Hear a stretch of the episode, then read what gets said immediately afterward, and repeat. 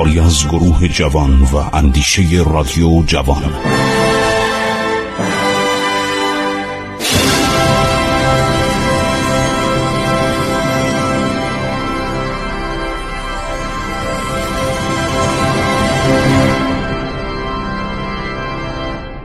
بسم الله الرحمن الرحیم به نام خداوند بخشاینده مهربان.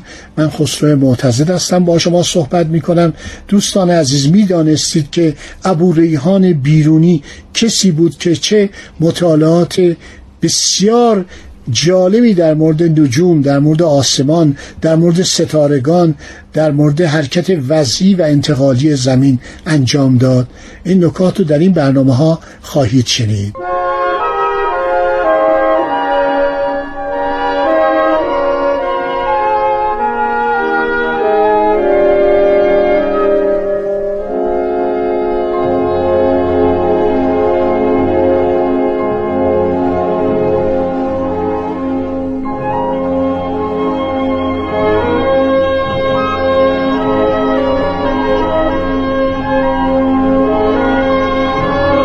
یکی از خدماتی که ایرانیا کردن به علم ریاضی.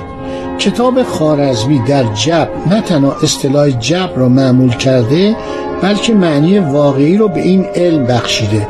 واقعا عصر جدیدی در علم ریاضی گشوده.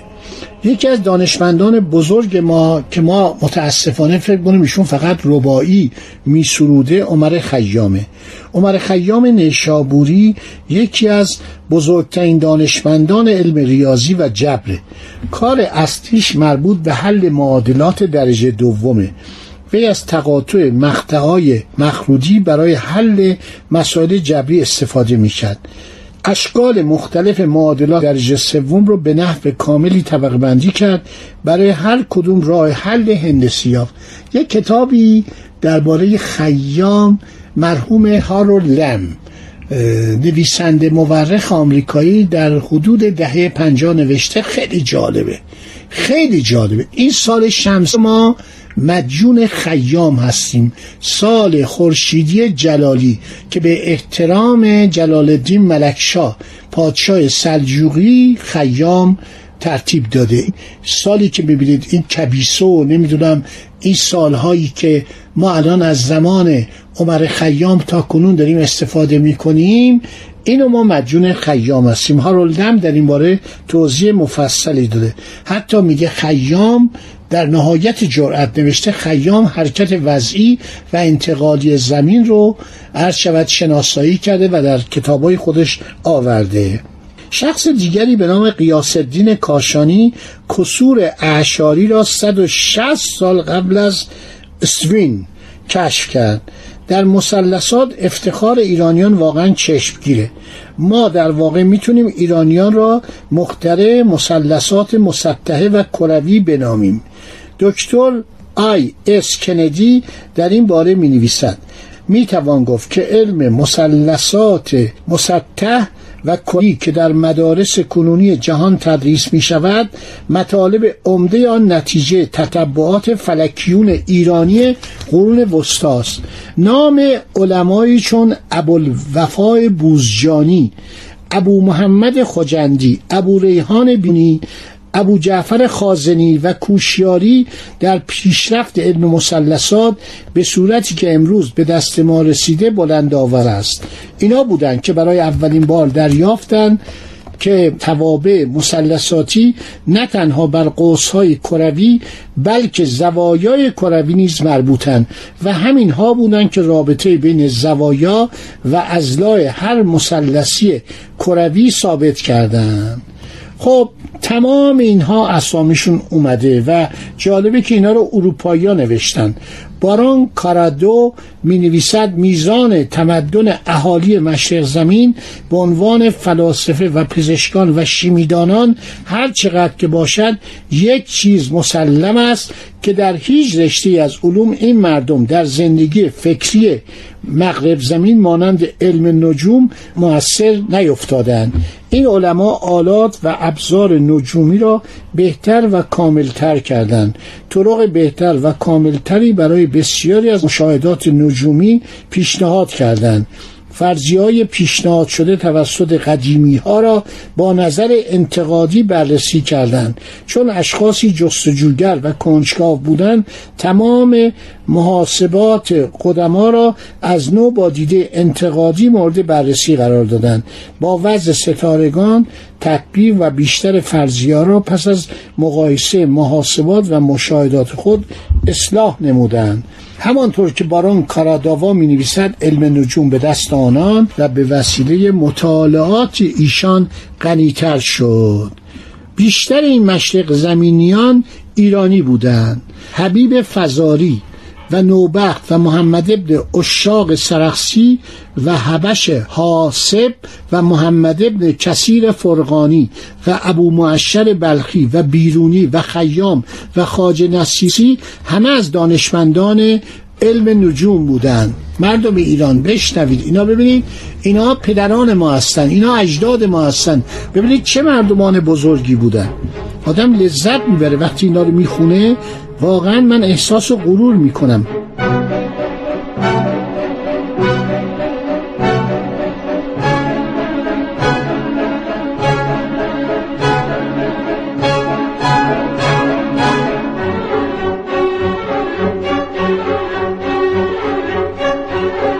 ابو سعید سجزی اصطلابی ساخته بود که با فرض گشتن زمین به دور خورشید کار می‌کرد.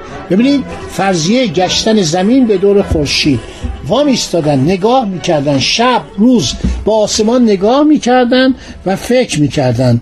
ابو سعید سجزی استولابی ساخته بود که با فرض گشتن زمین به دور خورشید کار می‌کرد. این واسکودوگاما و قبل از او ده ها نفر پرتغالی وقتی خواستن بیان و از دماغی امید نیک بگذرن نمی‌تونستن. بلد نبودن. تا وسط راه میمادن برمیگشتن. یک نفر از مردم خلیج فارس عرض شود از این خواهش کردن این به عنوان رهنما یک کتابی داشت. این کتاب رو گذاشت جلوی خودش پیدا نشون داد. اومدن با کمک این از دماغه امید نیک رد شدن از اقیانوس اطلس وارد اقیانوس هند شدن. من اینو مفصل براتون خواهم گفت. ابو ریحان به آزادی هرچه تمامتر درباره امکان گردش زمین به دور خورشید صحبت می‌کرد. در پاسخ آنهایی که زمین را ساکن می‌دانستند و استدلال می‌کردند که اگر زمین متحرک بود سنگ و درخت و آب در روی سطح زمین بند نمی‌شد و به فضا پرتاب میگردید می‌گفتن آقا این حرفا چی داری می‌زنی اگر زمین متحرک باشه سنگ و درخت و آب در روی سطح زمین بند نمیان. به فضا پرتاب میشن. ابو ریحان لبخندی می‌زد می‌گفت کسانی که زمین را متحرک و خورشید را ساکن فرض می‌کنند گویند علت اینکه اشیایی که در سطح زمین است به فضا پرتاب نمی‌شود این است که قوهی در مرکز زمین است که اشیا را به سوی خود جذب و در حین حرکت زمین مانع پرتاب اشیا به فضا می شود. این گفته مربوط به صدها سال پیش از نیوتون و داستان افتادن سیب از درخت و کشف قوه جاذبه توسط او با همین افتادن سیب از درخت است. این قصه که نیوتون انگلیسی نشسته بود زیر درخت هر شود که یه سیب افتاد این فهمید قوه جاذبه. نه خیلی اینا تو کتاب ها می نوشتن این کتاب ها هر شود از میان می‌رفت. مغول وحشی وقتی اومد این کتاب ها رو از بین برد. حالا در میون همون مغول ها در ادوار بعد یه سری آدم های دانشمند پیدا شدن. اینا بیشتر از چین بود که همراه مغول ها بودن. اینا این مطالب رو میخوندن نگاه می‌کردن. من یه نمونه براتون بگم کتابی محمود افغان وقتی ایران رو گرفت اصفهان رو در حقیقت نه تمام ایران رو. شیراز و اصفهان و کرمان رو و یزد رو. ایشون دید از مملکت هیچ سر در نمیاره. یه شخصی رو پیدا کردن میرزا مسیحا. گفتن آقا ایشون منشی شاه سلطان حسینه. آقا شما بیا یه کتاب بنویس و به ما یاد بده که ما چطور ایران رو اداره کنیم. ایشون اومد کتابی نوشت به نام تسکرت الملوک. از این کتاب یه 20 تا 30 تا 40 تا خوشنویسی کردن.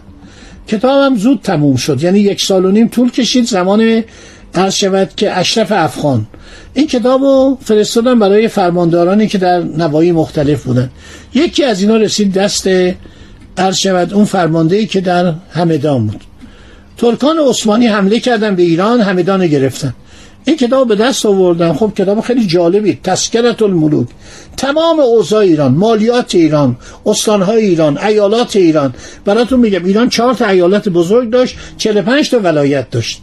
همه اینا رو بردن استانبول.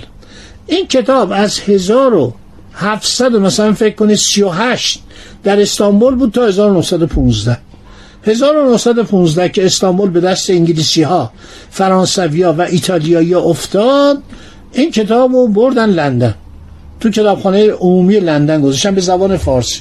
یک کسی بود دانشمند روسی مدتها در ایران کنسول بود یا کنسول بود کاردار بود آدم باسوادی بود زبانشناس بود فارسی بلد بود روسی بلد بود زبان انگلیسی فرانسه می‌دونست به نام مینورسکی.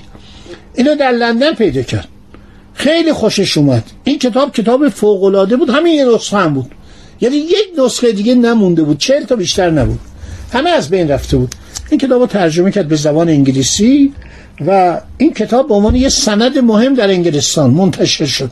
از دوران عرض شود که صفویه. آخرین سالهای صفویه.